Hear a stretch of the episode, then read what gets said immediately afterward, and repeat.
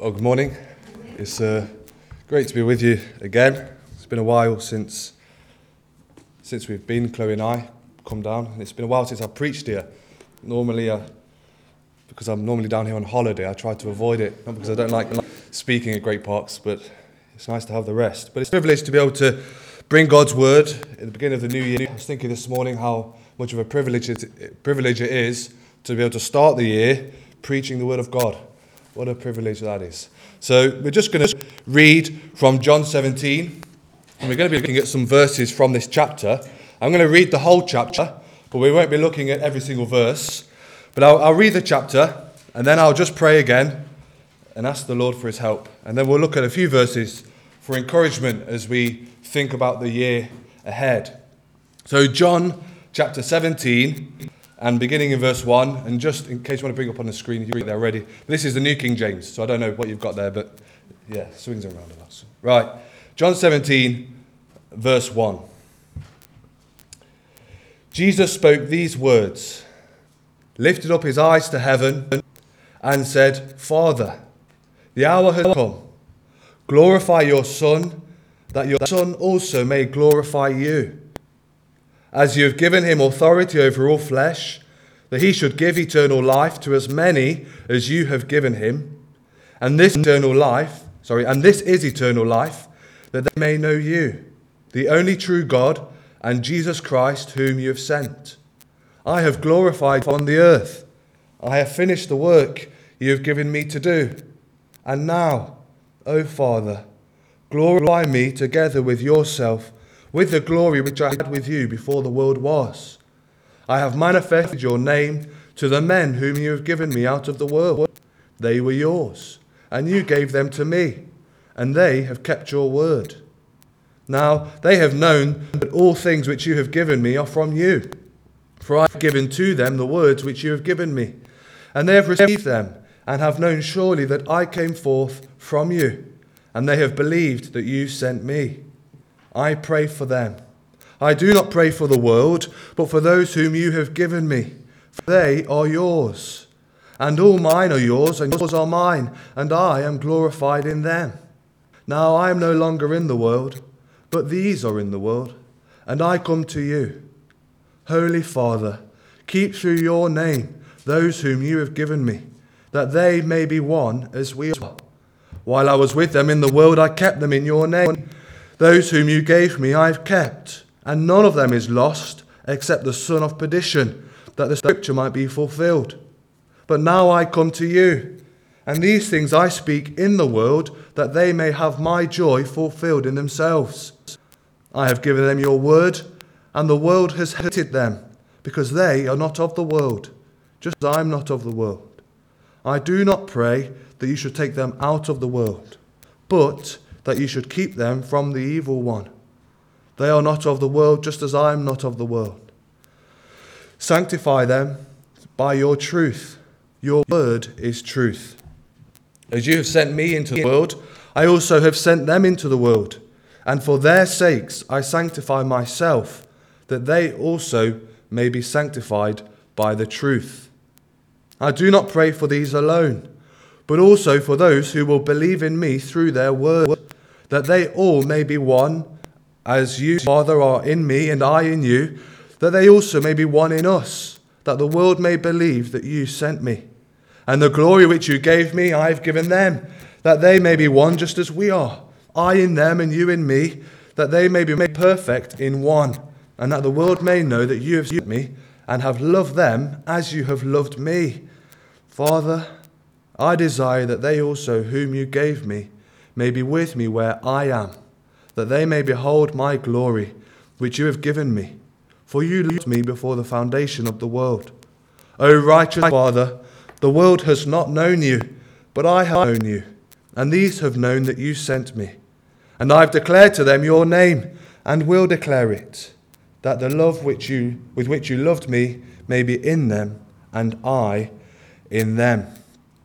Well, ending then in verse 26. We'll just have a, a brief prayer and then we'll look at some of these verses together. Let's pray. Heavenly Father, we thank you for your goodness to us. We thank you that we can say this morning that Jesus Christ is worthy of all honour and praise and glory. We thank you for him. We thank you for his great salvation, which he has provided for us through his death on the cross, his resurrection on the third day. And Father, we thank you that through him we can come boldly before the throne of grace this morning and ask for help. And Father, we do that now. We, we pray for your help as we look at your word. We thank you that we're reminded here that it's through your word that you sanctify us, that you make us more holy, that you make us more like Jesus, that you change us. And Father, that is our prayer this morning. Just as Christ prayed that we would be sanctified by your truth, Father, I pray that now, that as your word is preached, that you would change us and make us more like your Son. Father, pray you help me and give me words to say.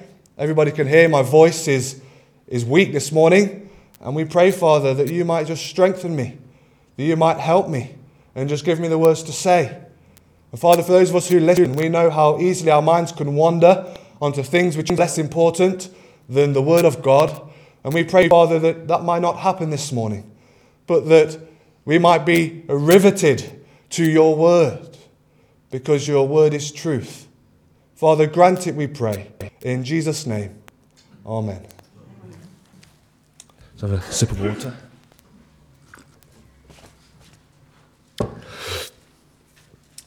Well, as we go into a new year, it can be daunting, can't it? You, we sit here the first day of the, of the year and we think, what's ahead? And it can be scary, can't it? The unknown. Not knowing what this year holds. We can look back over last year and we can see many blessings. Perhaps we can see difficulties as well and struggles. And maybe we're worried what this year will hold. What good things will there be? Well, that's exciting, but what bad things will there be? Well, that can be scary, can't it? And I think when we are faced with things like this, the unknown, the new year, I think one of the most encouraging truths we can think about is what we call the intercession of Jesus Christ. The fact that he is in heaven now and he is pleading for his people before the Father. That he is our advocate and that he asks the Father to do things for us for our good.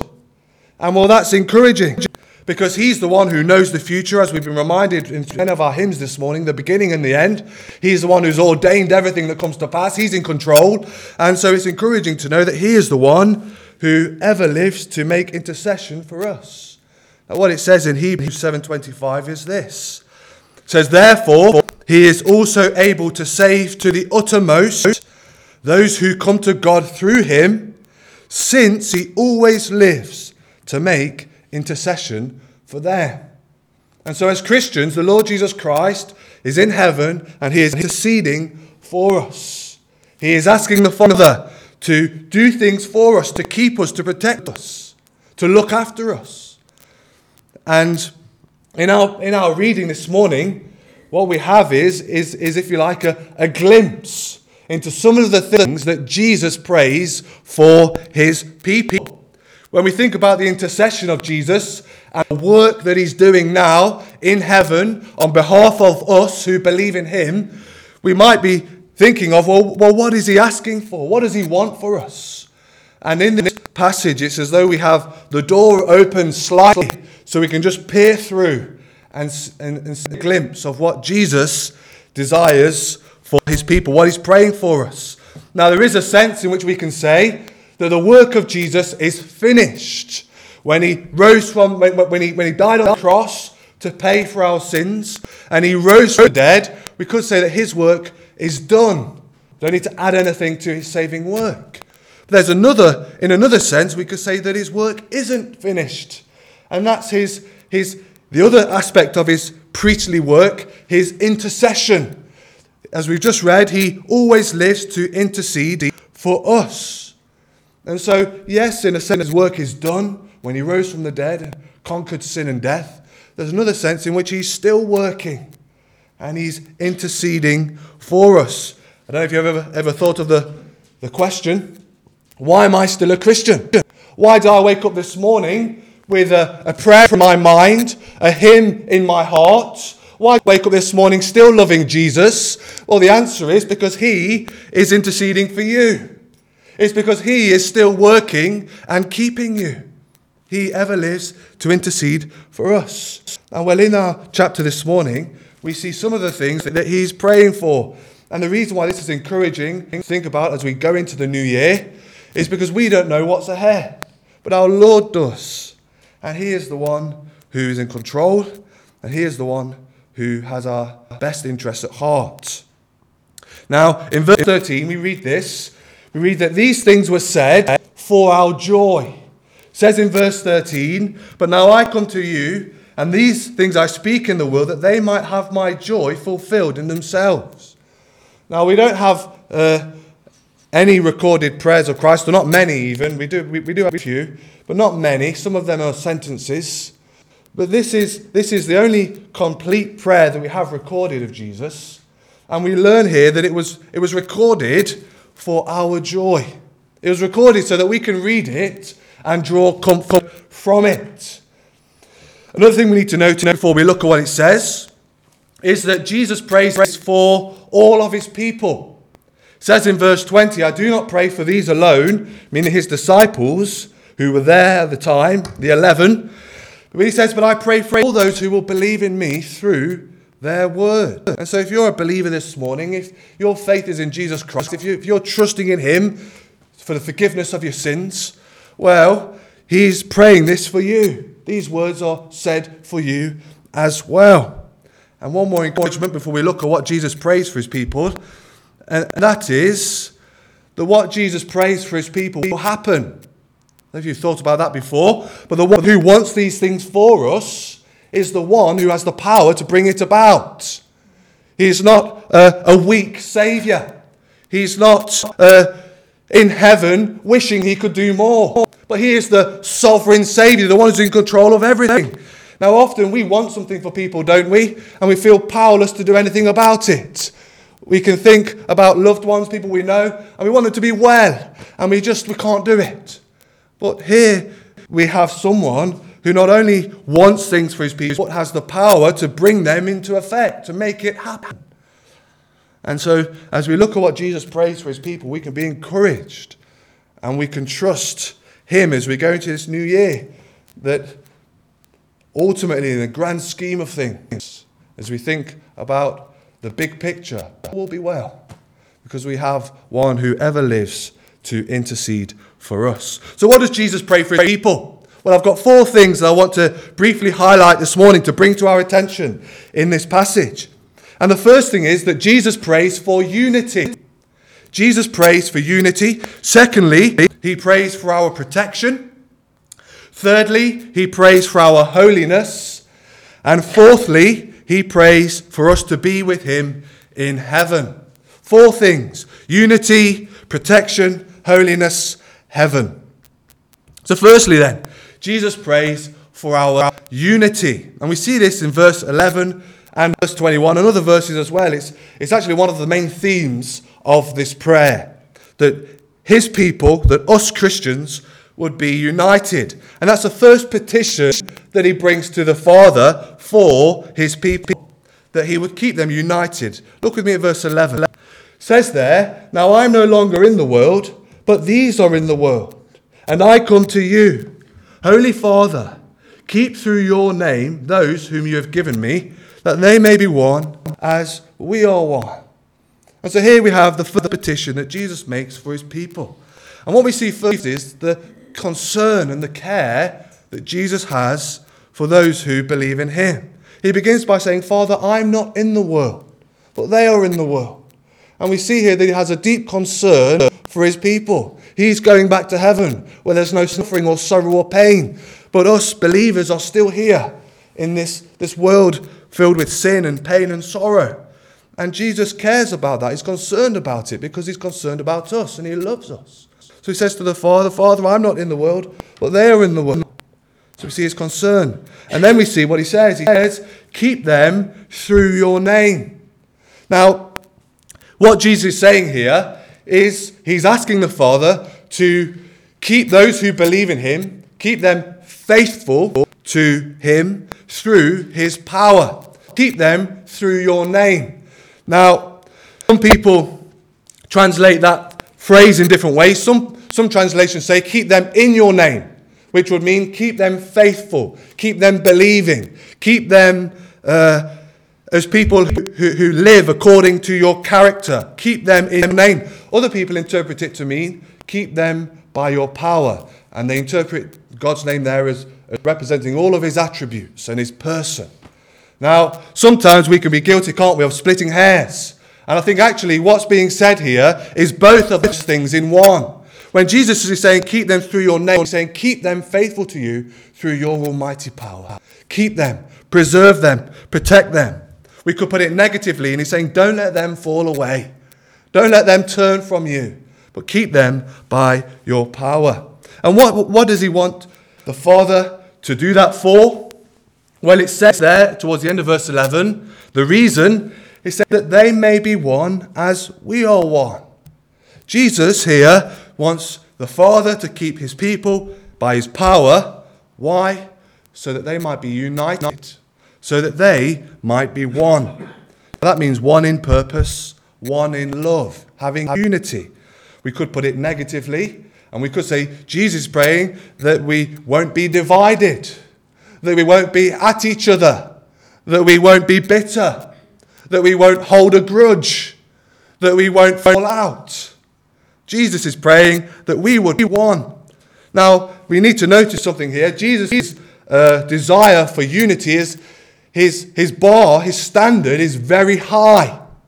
He doesn't say, I pray that they might be one, and so that they might just tolerate each other, or that they might be one in, in a small way. What he says is, I pray that they might be one as we are one. And that's profound. That's amazing. He's praying that his people, uh, the Christians, would be united in the same way that the Father and the Son and the Holy Spirit are united in the Godhead. Now, if you, if, if you, if, if you studied God and the Trinity, you will know that everything that the Father wants, the Son wants. They're one in purpose, one in will. They, they never have to call a committee meeting. They are perfectly united in one. And Jesus is saying that that same perfect unity that is within the Godhead, that He wants that for His people, for you and for me. Perfect unity. Now, why is unity so important to Jesus? As I said earlier, he mentions it again and again in his prayer. More than anything else, he wants us to be united. Why is it so important? Well, in verse 20, we've got two reasons. In verse 21, we see the first reason is because it's through our unity that the world knows that the Father has sent the Son. It's through Christians being united, loving each other, not falling out, that the world outside sees that Jesus Christ has come from the Father, he really is the Saviour. It vindicates, it authenticates the gospel message. And it, there's a, there's a, the other side of that is if there's division, well, people just use it as an excuse. How can it be true when Christians treat each other like that? And if you've ever done any evangelism, you will know that you come, again, you come across that time and again where people say, if it's true, then why is that church down the road split? Or, or, or, or why, why, why did uh, those Christians fall out? So Jesus wants us to be united because it's by our unity that the world knows the gospel is true, that Christ is the Savior. Secondly, it's because it's through our unity that the world knows that the Father has loved us, Christians, in the same way that He's loved His Son. That's what it says in verse 23 that they may be perfect in one, that the world may know that you have sent me and have loved them as you have loved me. Again, it's through our unity that the world outside knows that all of this is true. That's why Jesus said in the Gospel of John, He said, By this will all men know that you are my disciples if you have love one for another. Now, there's a challenge here and there's an encouragement. And, and with each of these petitions, we're going to see the same thing. There's a challenge and there's an encouragement. The challenge is unity important to us. It's important to Jesus. He spends most of the time, most of his time here praying for. And it's what he's interceding for now our unity, that as Christians we would be united. Is it important to us, though? Are we willing to overlook comment that, that brushes up the wrong way? Are we able to overlook that, that thing that that person did that was unthoughtful? Are we willing to, to, to not gossip, to, to, to let things just pass by and to forgive people, even if they don't say sorry to us? Are we willing to, to, to put people before ourselves in the name of unity? Are we praying for it? Are we striving for it? It's a challenge, isn't it, as we go into the new year? There's also an encouragement here because unity can be hard, unity is difficult, and in our own strength, we can't do it. We are saved, yes. We're born again, yes. We've got a new nature, yes. We've got God's Spirit, yes. We've still got the old nature as well, that, that sin nature that, that, that, that makes unity difficult. You get t- so, too many people in a room with a sinful nature, even after the new birth, you're going to have issues and it's hard. And it can be discouraging, but there's an encouragement here because we have one who ever lives to intercede for us. And one of the things that he is praying about, one of the things he's pleading to the, uh, to the Father for, is our unity. And he is the one who has the power to bring it about, to change our hearts, to put in our hearts a love for our brothers and sisters in Christ. It's in 1 John, I think, where it says, This is how we know that we know him because we love the brethren. How do we know we're converted? How do we know we're born again? Because all of a sudden we love other Christians. That's something that God does in us. And so we must be encouraged that as we go into this new year, that we have the Lord Jesus Christ who's ever living to plead that we might be united in one. So that's the first petition Jesus made. The second petition is Jesus prayed for protection. Protection. He prays for unity and he prays for, prays for protection. We see this in verse 15. If you look down there, verse 15, he says this I do not pray that you should take them out of the world, but that you should keep them from the evil one. Jesus says, I don't pray for this, but I do pray for this. And what Jesus prays is not that we'd be taken out of the world. And what he means by that is he's, he's not praying that Christians would be removed from all suffering. You have these preachers, these false preachers, who preach a prosperity gospel.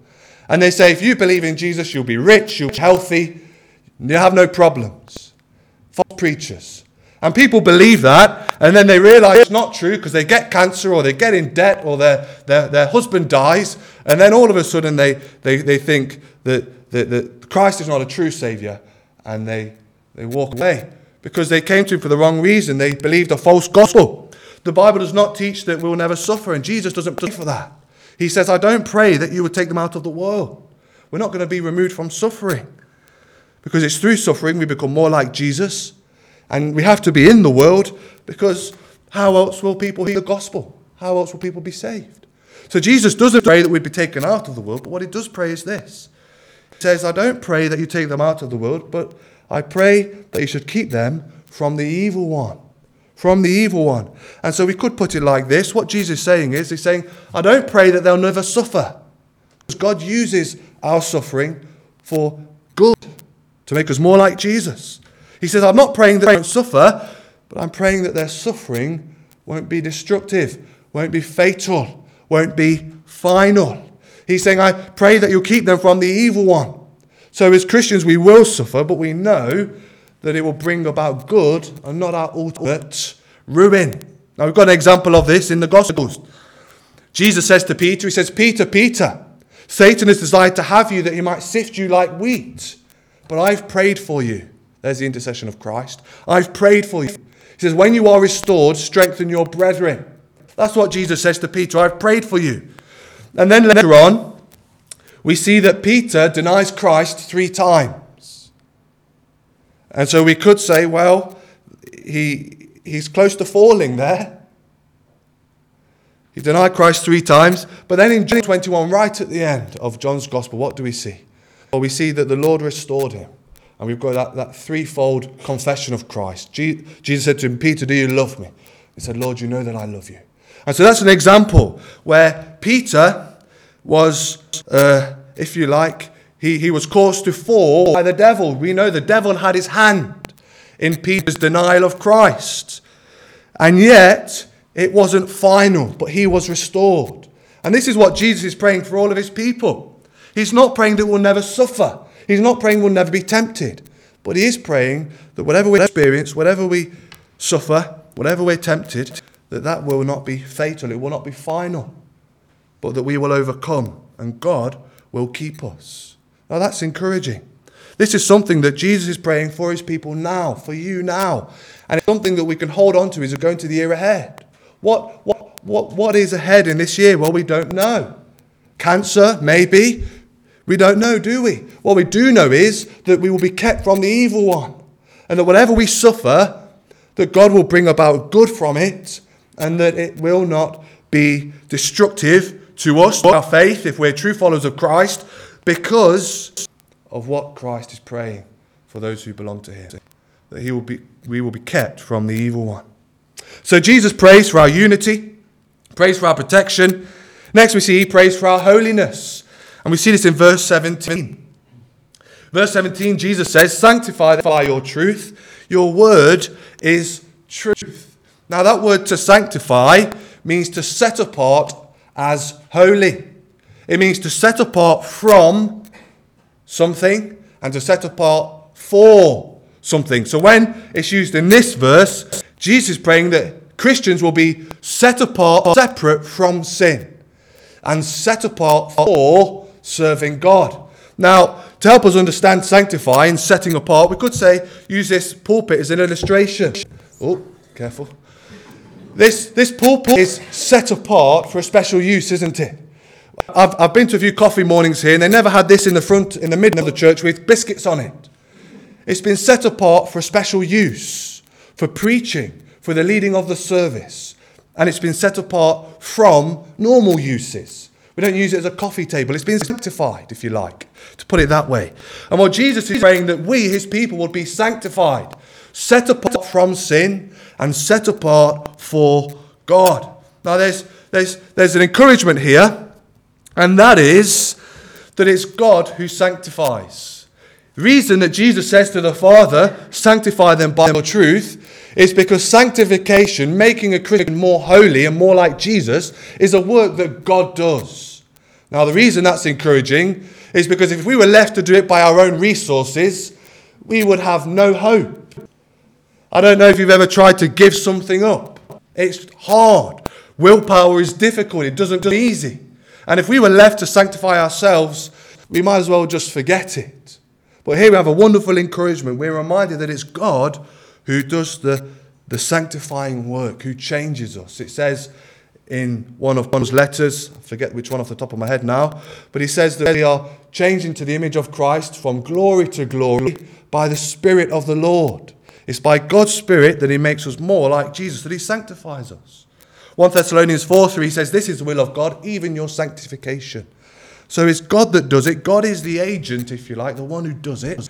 And his word is the means. That means his word is the instrument he uses, the tool that he uses to make us more like Jesus. God is the workman, and his word is the tool that he uses.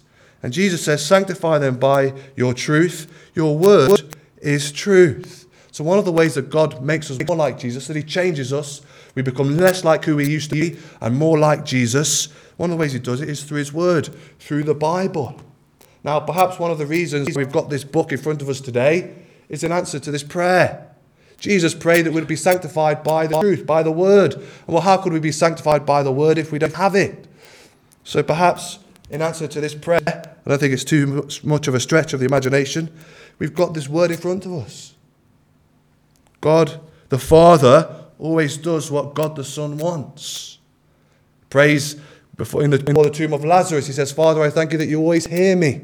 The Father always does what the Son wants because they're perfect. They're perfect in unity, one in will and purpose. So Jesus prays for our sanctification. There's a challenge here. Sanctification was important to Jesus. He wants us to be holy. Is it important to us?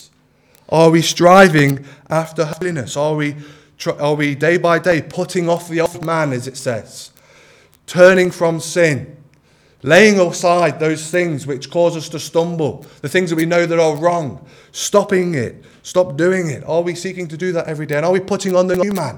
Are we, are we seeking to be more like Jesus? Well, if holiness is important to us, one of the things we'll be doing is we'll be reading this book, won't we? Because here we learn that this is how we become more holy through the Word of God. Now, that's the challenge. But there's also an encouragement here, and that is that, the one who has the power to make us holy is the one who desires it, the one who's praying for it. And it can be discouraging, can't it? Where we, we feel like we're doing so well. I haven't lost my temper driving in ages, and all of a sudden somebody cuts me up, and I, and I, and I get road rage. And it feels like you're back to square one. You think I've, I've, I've, I've progressed nowhere. I'm just as I used to be. And we, get, we can get discouraged. But actually, the encouragement here is that Christ, who has all power, is praying for us to be holy. And actually, we, we know for sure that we will be one day. It says that we've been predestined to be conformed to the image of his Son. Every believer, if you believe in Christ, you know you've been predestined to be like Jesus. We, we, we've not seen it yet, but in God's eternal plan, it's, it's as good as done.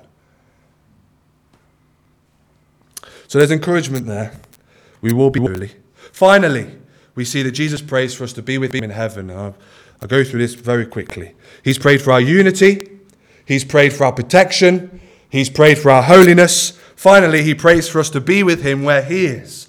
And this is verse 24. He says this Father, I desire that they also, whom you gave me, may be with me where I am, that they may behold my glory, which you have given me, for you have loved me before the foundation of the world. Now, firstly, we see this is the desire of Christ. This is what he wants. He wants you to be with him where he is. And we know that the Father always does what the Son wants. In fact, is the Father wants it as well. The, the entire Godhead, Father, Son, and Holy Spirit, all of them are, are working for your salvation. It's been planned in eternity. It's been uh, accomplished in history through Christ, and it's being worked out now through the work of the Holy Spirit.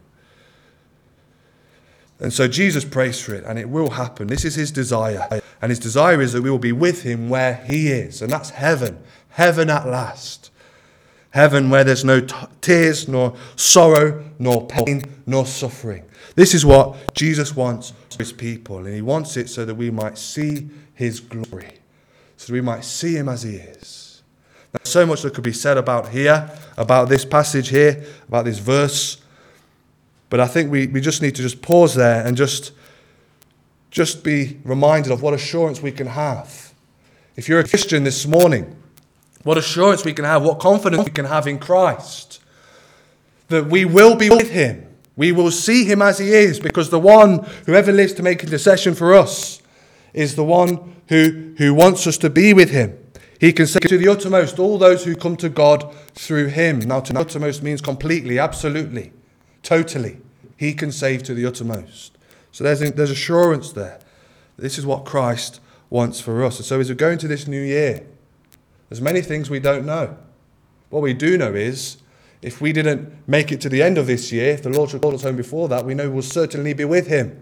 Whether we see the end of this year out or we don't, we know that one day we will be with Him because this is what He desires and what He wants happens.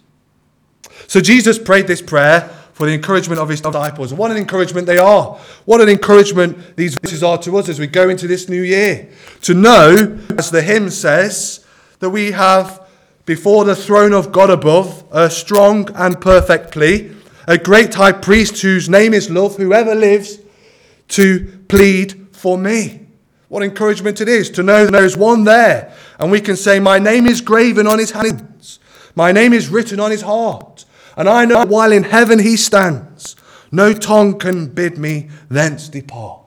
What encouragement it is to go into this new year knowing that there is Christ in heaven, the man in the glory, who ever lives to plead for his people. But just as I finish, I'm taking too much of your time, but it's something we need to notice just before I finish, and it's in verse 9. And it's important we notice this.